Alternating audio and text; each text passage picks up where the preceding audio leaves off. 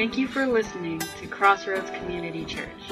At Crossroads, our mission is to be the church by exalting the glory of God, sharing and showing the love of Christ, and inviting others to be recipients of Christ's love. Now, here's this week's message.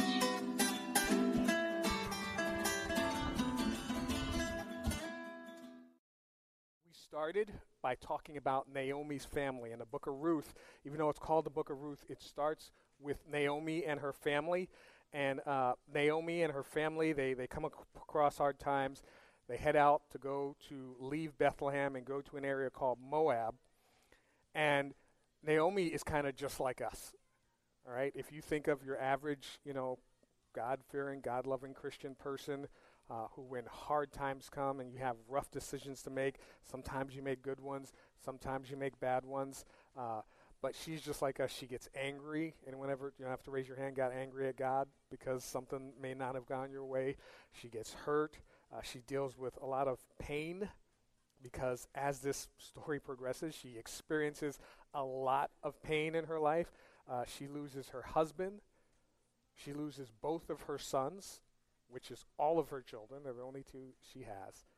And it's not even in an area where her extended family can come and support her. She's far away from home, right? She's just like us. Now, her, her husband and her two sons, uh, they're kind of important to the story too, but they're like, they're, they die early on in this story. Anyone ever watch Star Trek? Right? You know the red shirts? They're the first guys to go. All right? And for those of you who don't watch Star Trek, if you ever watch CSI or NCIS, you know the, the person who dies in the first 30 seconds that they spend the rest of the story investigating? That, that's what happens with Naomi's husband and her two sons. In the, in the very early, like, first couple of verses, they're gone. I mean, it's not a good thing, but, but, but they're gone. And so then Naomi um, starts interacting with Ruth. Her, her two, she has Ruth and Orpah, who are her two daughters in laws. And she interacts with them. And, and Ruth is kind of, she's kind of like most of our friends. If you are a Christ follower and you have friends that aren't, because um, Ruth is kind of like, uh, for her, religion's kind of up in the air. She's in a culture that is opposed to God, so she may not know who God is. And if you've ever had a conversation with any of your friends about who God is, it's kind of hard to explain. But later on, she makes a profession of faith to say, Naomi, you know, I'm going to go wherever you go. Because Naomi says, all right, my kids are gone.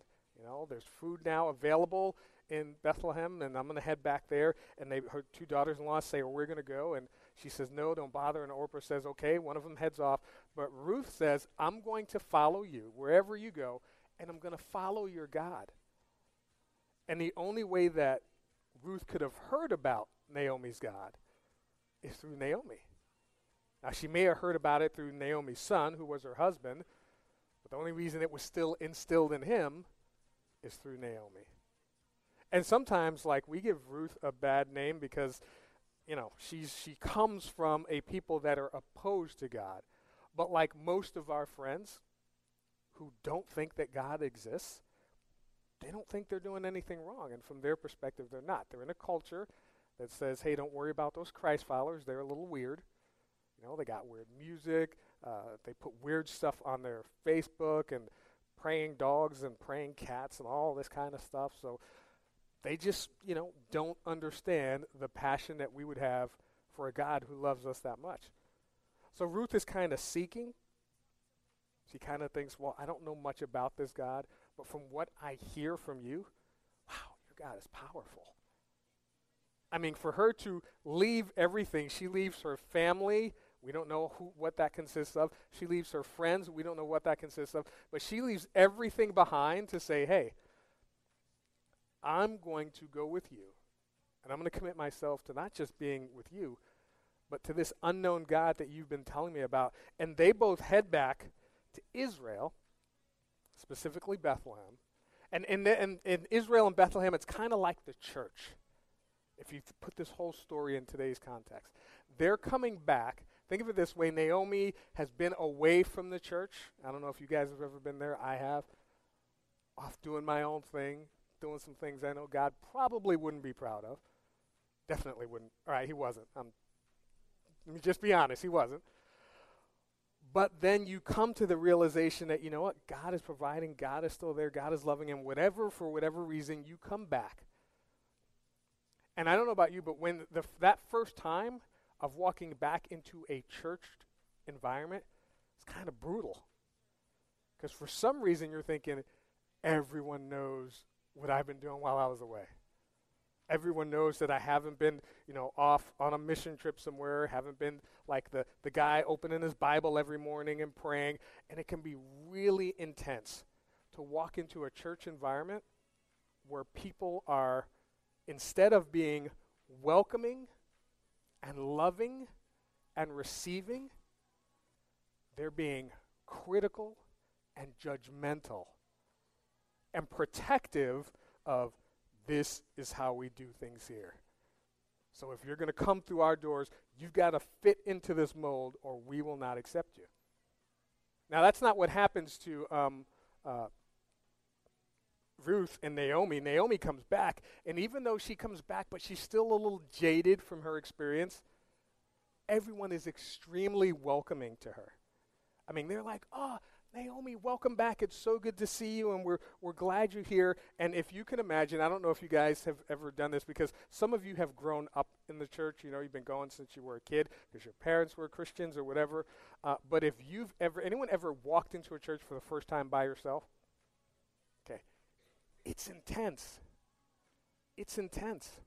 It can be extremely, extremely uh, distressing. And in most cases, and I'm, I'm not saying this just because it's true statistically, uh, I'm saying this because I've seen it done.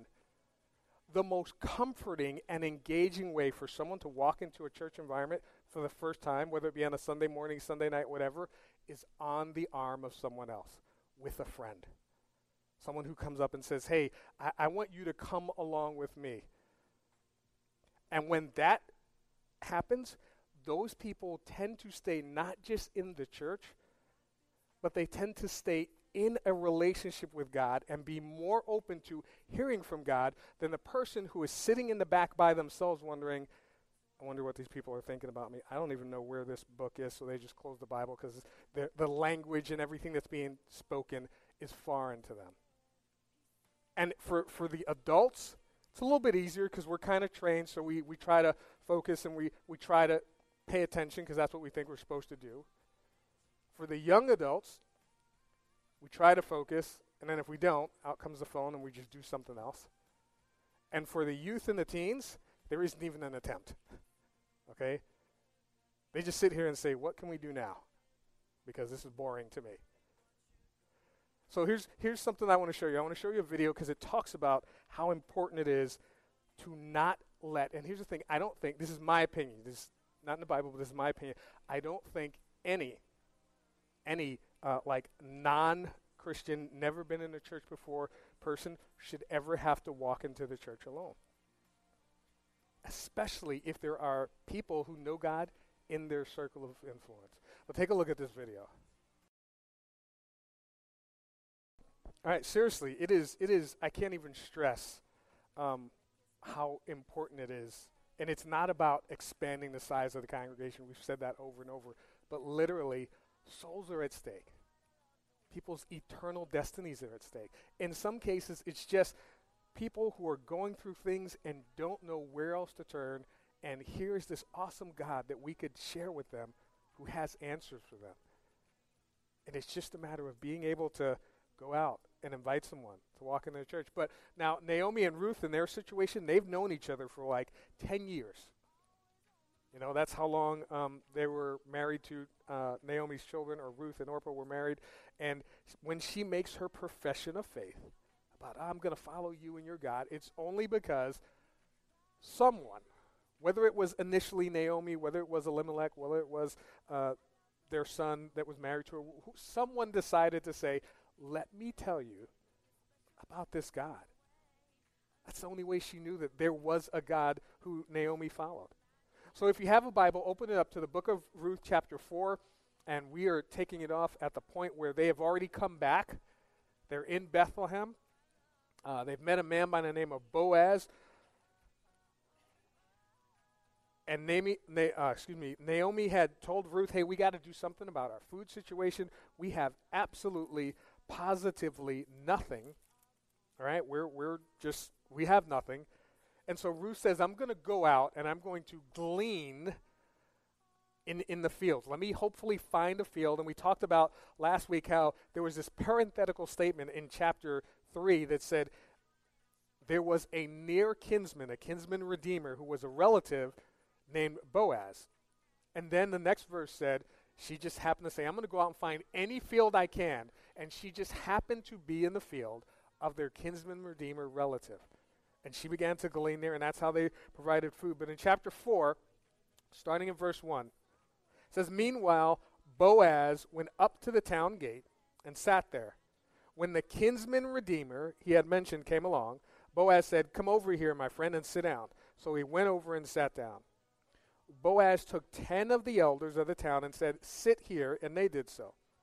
Then he said to the kinsman redeemer, Naomi, who has come back from Moab, is selling the piece of land that belonged to our brother Elimelech. I thought I should bring the matter to your attention and suggest that you buy it in the presence of these seated here and in the presence of the elders of my people. If you will redeem it, do so. But if you will not, tell me so I will know. For no one has the right to do it except you, and I am next in line. Now, before I go on, this is, this is what happens. He, he takes uh, the, the, the closest relative, because now they've got no, no money, but Naomi had this land that they owned that they left when they went to Moab, and it's been sitting, and now she's going to sell it to try to make some money to get her life back on track. And Boaz is a near relative and, and the best that I can, can put is like it's the difference between a first cousin and a like fourth cousin twice removed. And there is a near cousin who can say, hey, I can redeem this land so I can take care of the taxes, I can do all that stuff. And, and, and this is what Boaz says. He says he gets witnesses and he gets the, the near relative and he says, Here's the situation. I don't know if you know this, but someone needs to take this land so it doesn't get taken away right? I mean, and we can we can attest with that because we don't want you know someone to come in and take the government to come in and take tax, take property and say, all right, no one's doing anything with it. We're going to claim it. He says you can claim it so that in her family line it stays in the family. And he says, if you're willing to do that in front of these witnesses, the elders of the city, uh, go ahead and take charge of that. And he says, I can do that. But then he goes on, and he says, verse 5 Then Boaz said, on the day you buy the land from Naomi and from Ruth the Moabitess, you acquire the dead man's widow in order to maintain the name of the, deal, the dead with his property. At this, the kinsman redeemer said, Then I cannot redeem it because I might endanger my own estate. You redeem it yourself. I cannot do it. And here's what happens the guy says, Sure, I'll take the land. I don't have a problem with that. And he says, well, there's, there's a catch to that. Because along with the land, what about the widow? I mean, you can't just take the land and leave his wife out in the dark and think that you're maintaining honor and family, honor and the family name. You've got to make sure she's taken care of as well. And he says, I, I can't do that because that's going to put my own household at risk. And sometimes people look at him and say, well, you know, that's kind of foul of him, but he might have had a wife four kids, two in college, one just getting a car, triple the insurance, you know, all this stuff going on. And he's like, whoa, whoa, I can, I can take on getting the land, paying taxes, and doing all that stuff and doing that. But I can't take on a consistent mouth to feed. That means it's someone else I got to deal with, and I don't know what issues they may have. It's just, it's going to put me in a worse position, and it's not going to help them. And here's, here's, before we go on, uh, let me say this. This is what this whole story is about. The whole story is all leading up to this act of redemption. This act where someone steps in and says, hey, there's a situation and it needs to be fixed, it needs to be made right. Two people either need to be reconciled or something needs to be taken care of. And the whole story is leading up to this point. This is like the most powerful point in the story. This is like the aha moment. And in order to get it, let me just step back a little bit and kind of make sure we understand what redemption means. Now, in other versions of, of the Bible, they don't use the phrase kinsman, redeemer. Some just say kinsman, some say redeemer. In other places, uh, it just says redeemer. And um, think about it this way uh, if you've read through the book of Job, all right, when Job was suffering, when he had lost all of his family and, and, and he had gone through um, losing all of his children, he had lost everything he owned, kind of similar to Ruth's story. He still had his spouse, but he lost his children. Uh, he lost stock market crashed, zero. Lost all of his food, lost his home, lost everything he had, and then came down with a debilitating, what I can only call the worst probably case of skin cancer you can imagine. That was like where he sat at a garbage dump and picked up jagged pieces of like pottery to scrape the scabs off of his skin. This, this is what the Bible says. Go read the book of Job. He, he did all that, and then he makes this statement that helps us understand what a Redeemer is. Um, I'm going to put it up here. In the book of Job, chapter 19, as he's going through all that, and his friends have come to encourage him and pray for him, and they start, you know, why, here's why you're going through this. Here's why you're suffering. You didn't pray enough. You didn't give money enough. You didn't do something enough. You angered God. And here's what he says He says, when they bring that to him, his response is, I know that my Redeemer lives. He tells them that I know that there is someone who is going to make this right for me. And he doesn't say, like we tend to think, and this is the, the, the power of why I think if you read the beginning of the book of Job, it says that Job was a righteous man in God's sight because he's not saying, I'm looking forward to the cross and there's going to come a Redeemer. He says, right now, today, there is a Redeemer, someone who can make this right in my life, and he's alive today. And he says, in the end, now he's looking to the future, he, that Redeemer, will stand upon the earth.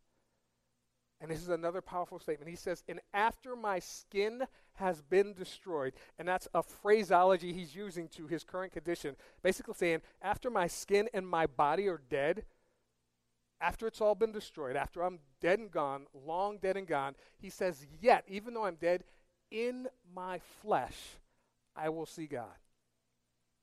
So even though he's saying, even though I have died, even though I'm done, I will stand alive in the presence of God. He said, I myself will see him with my own eyes. I and not another. And that's a reference to a Near Eastern thing that was like, hey, if you die and you're not in right standing with this God, then I can interact and pray for you. And when I get up and stand in front of this God, I can I can do a sales pitch for it's kind of like and I know you guys don't do this cuz you guys don't, you know, go to the club, but when I used to go to the club, I didn't get in that often. So I always took a pretty girl with me because I knew she would get in, and then she could say, What about my friend? And you guys will all look good because that means you don't have it, or maybe you were the pretty ones and you got in. Okay. But when, when he, the, the person gets up there and they're in the presence of God, they can look back and say, What about him that didn't get in? But he's saying, It's me. I'm going to do it. No one else is going to have to do it for me. I will be in God's presence. And he says, How my heart yearns within me he looked forward to and was excited about and was passionate about standing in the presence of God. Now, the word that's used there for redeemer, it literally means someone who is going to avenge, or someone who's going to pay off a debt, or someone who is going to, uh, uh, the best way to summarize it is someone who is going to take care of whatever is separating me from this or separating me from a person. And if you think of, um, I, I know it's different here because anyone ever been to a pawn shop? Like I go there looking for stuff because people give stuff away, so I try to get stuff cheap. And it, uh, sadly, it's not like it is on Pawn Stars. Okay, the pawn shops that I walk into, there's not a guy who's giving me a history lesson on the item. He's not like a college history professor who just happens to be selling watches, diamonds, and whatever. Right? It's usually a guy saying, "What do you want?" And that's about it. That's about the extent of his knowledge. But um, if you go into a pawn shop, if you've ever been there, you give them your item, they give you whatever they think is appropriate cash for it. You can come back, and if you have a ticket, you can redeem the item. And if you don't have cash, someone else can come in and redeem that item. Whether or not they give it to you is up to them. Because now that they've redeemed it, they have authority of it. If you ever had your car impounded, I told you I've had mine whoop towed away because I just didn't have the money to keep making the payments. And if you do get the money, you can go back and, and pay and get it out of the impound lot, or you could have someone else come and pay for you to get it out of the impound lot. And then, but if they come and redeem it, they pay the price for it, then they have full authority over it. So they get to determine what to do with it. And this is this is what happens because uh, in this picture, just like we said, Naomi is kind of like a type of us, you know, the the churchgoer who sometimes make good decisions, sometimes makes bad, and life just kind of urges them one way or another. And Ruth is kind of like the non-Christian who's kind of seeking, and I know there's something about God, but through Naomi, she comes to make this profession of faith in God. And Israel is kind of like this type of church, this environment where we want those that don't know God to be able to come in and feel welcome and also experience God. And Boaz is this kind of like a type of Christ. He's, he's uh, the Bible calls him, uses the phrase, a shadow. Like when you think of a shadow, it's kind of like behind you, you can barely see it. It's a shape, but it's a shape of something that has substance. And so he's like this shadow of Jesus Christ because when you look at him, he steps in and he says, I'm going to redeem. I'm going to take on the responsibility of not just the financial, the whole, the financial and the widow. I'm going to step in. I'm going to redeem and take it all on. And that's what Christ did for us. And through him, through his action, not only does he redeem the land, but he's able to redeem and restore the name of Naomi, and that's the person. He's able to restore her name to a point where she is now no longer this outcast, no longer has nothing. She has something. But he's also able to restore an entire people group. Because let me show you this. We had talked about it in week one. I'm going to put this up here. In the book of Deuteronomy, this is what God said about the Moabites and Ruth was this is the, the this is who Ruth was. She was a Moabitess or she was of the Moabite. No Ammonite, this is God revealing this to the people of Israel. No Ammonite or Moabite or any of his descendants may enter the assembly of the Lord even down to the 10th generation. And the 10th generation doesn't mean we hit the ninth generation, whoa, the next generation gets in. It means pretty much just no one. And that's why he said, any of his descendants. For they did not come to meet you with bread and water on your way when you came out of Egypt. And they hired Balaam, son of Beor, from Bethor, from Pethor in Aram Naharaim, to pronounce a curse on you. So he said the, these people were opposed to not just God, but they were opposed to the things of God. They were opposed to the people of God. So think of it this way the people in our circle of influences that don't just not like us, they don't like the churches we go to. They don't like the cat pictures and praying stuff, which I don't like the cat pictures either, but they don't like the stuff we put on your Facebook about God and Jesus. They don't like uh, the fact that when, you know, if you give them a ride or whenever they come to your house or whatever, there's some praise song going on. They don't like the fact when they put something on their Facebook that says, hey, I just lost my job or I'm going through something, and you respond with, I will pray for you. And they don't want to hear that because that means nothing to them. It doesn't, it means nothing to them. And so they're the people that look and say, hey, I don't, I don't want anything to do with you or your God. I have my own religion, my own belief, my own way of doing things. But here's what here's the reality. This is the thing we gotta we gotta get through Boaz and his one act of redemption, that entire Moabite people were now redeemed.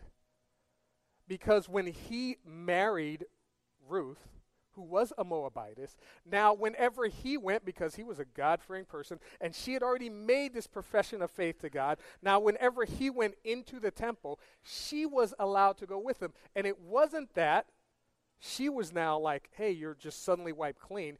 But because he was already considered righteous in God's eyes to go into the temple, she went under his authority.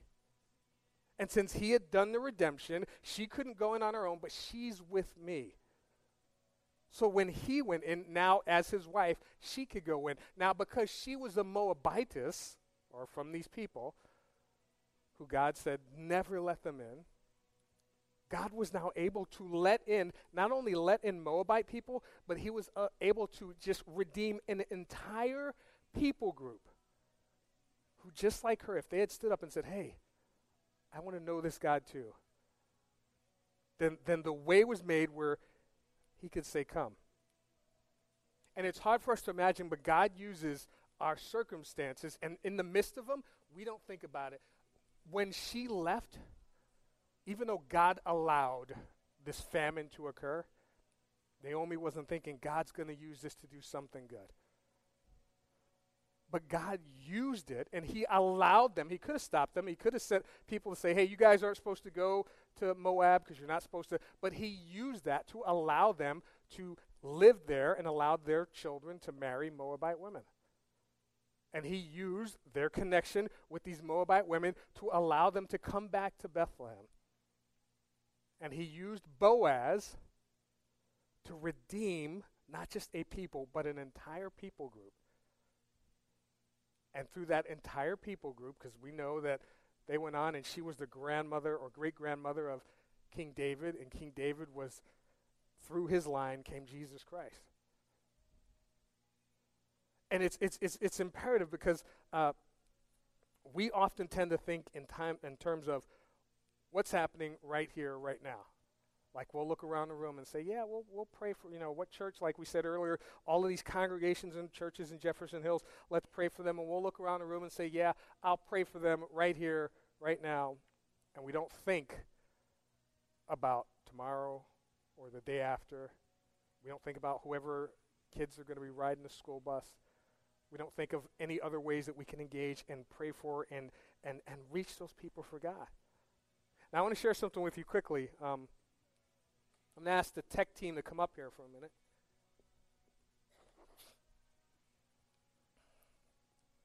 Team, that means both of you.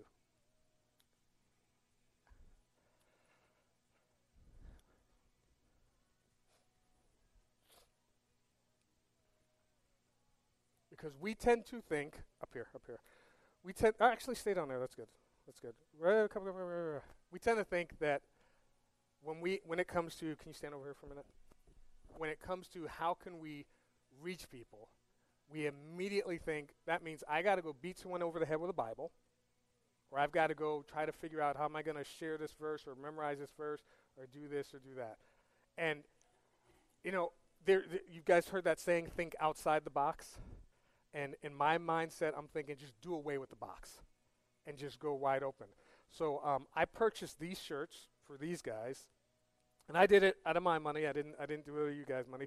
Uh, turn around. And on the back of these shirts, I'm gonna have to read over because I don't remember what it says. For example, at the top, here's what here's why I did this because I want when because these guys are here every Sunday, and the youth are the hardest to reach for Christ. Like I said, when they come in and sit here, they're like, okay, about a sentence and a half into your message, I was gone.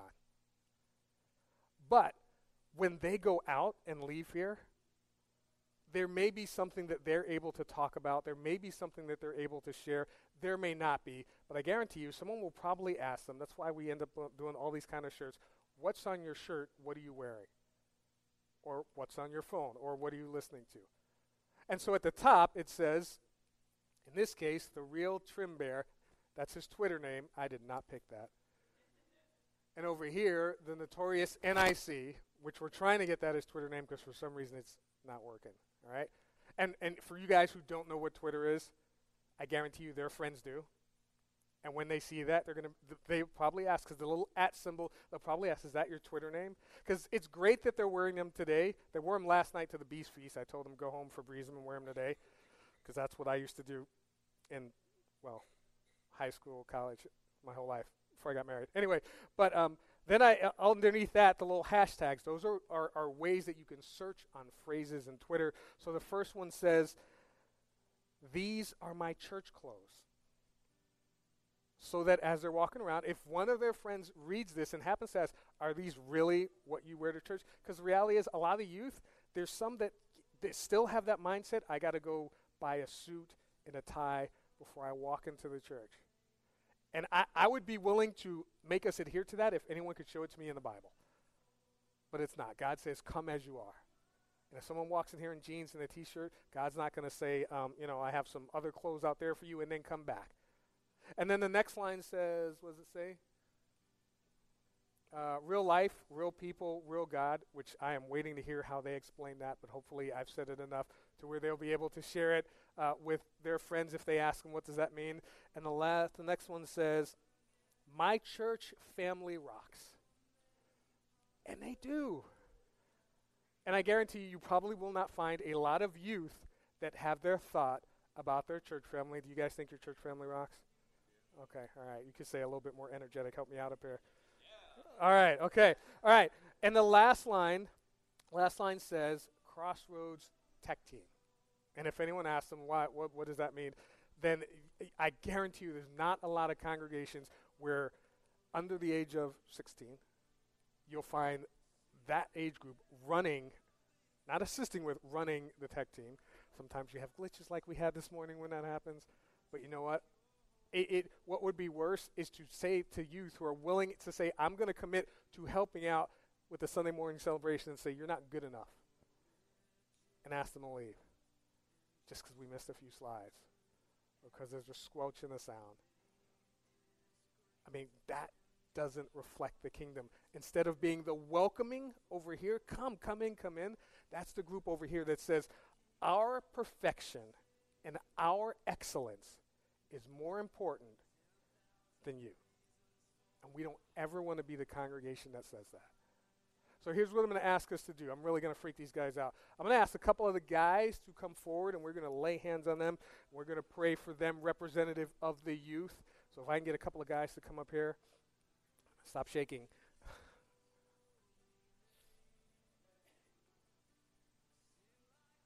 yeah, come on. You guys come on up. Come on up. I'm not going to ask you to sing. You can come on up.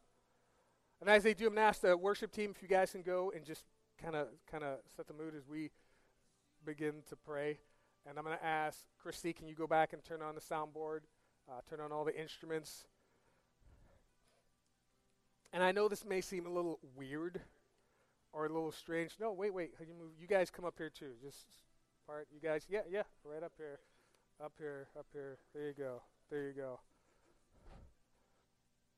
And this, it, I, if this is a little weird, trust me, when you get to heaven, it gets weirder.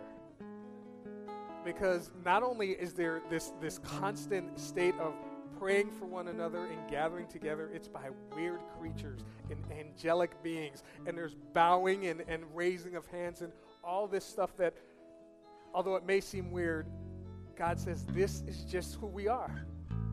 So I'm going to ask you to bow your heads with me, and I want to pray for uh, these guys here representing the, the youth. And I'm going to put up on the screen this, uh, if I can scroll to it picture again of, of the churches. And, and I know in each of these congregations, there's some, some youth and, and some young adults, and some of them have committed their life to Christ, and that's great. Some of them are just there because their parents said go. And they're waiting until that day when they can say no. So I want you guys, if you guys can just bow your heads and you guys bow your heads with me. God, we just lift up to you every single youth and, and young adult in this area. We pray for every single one in every one of these congregations. We pray that they wouldn't walk in feeling rejected. God, and we desperately pray that they don't walk in alone. We pray that when they walk in, they experience the love of Christ that they walk into a congregation that doesn't reject them or doesn't judge them, which extends a hand of fellowship and says, We are so glad you're here. God, we pray for these youth. We pray that when they walk out of these congregations, when they walk out of this place, that they don't forget how awesome you are that they experience your love, they experience your grace, that they know that they can walk in freedom because of what you have done on the cross, that you have removed through the death, burial, and resurrection of your Son, Jesus Christ. You have wiped away every sin, that there is absolutely, positively nothing that separates them from your love. We pray that every single day, whether they're taking tests, whether they're at home, whether they're out getting jobs, whether they're playing video games or airsoft or whatever they're doing, that they never have to wonder, is there a God that loves me? That they would know beyond a shadow of a doubt how much you love them and that they understand that it's not about conforming to the rules and regulations of a church body, but it's just about receiving and being transformed by the love of Jesus Christ. God, and, and we pray now, even though not just for these here, but if they're here and they don't know that love. They've never experienced it. They've never been told that the creator of the universe, the God who spun the stars into existence at the very speaking of his words, if they've never been told how to have that relationship with you, God, then we want to share that now. We pray that they would just acknowledge, as your word says, that you are Lord, you do exist that you showed your love for them by having your son Jesus Christ die on the cross to pay the penalty for all the wrongs that they and we have done, not just for today, not just for tomorrow, not just for last week, but forevermore, for all eternity, that all those wrongs have been wiped away in God's sight, that Jesus Christ paid the penalty for them and proved it by his resurrection, by be- rising from the dead and that for us and for them and for all the youth, all the young adults, all the people, that all we have to do is acknowledge, confess with our mouth, and believe in our hearts. We walk into an awesome, eternal relationship with you forever.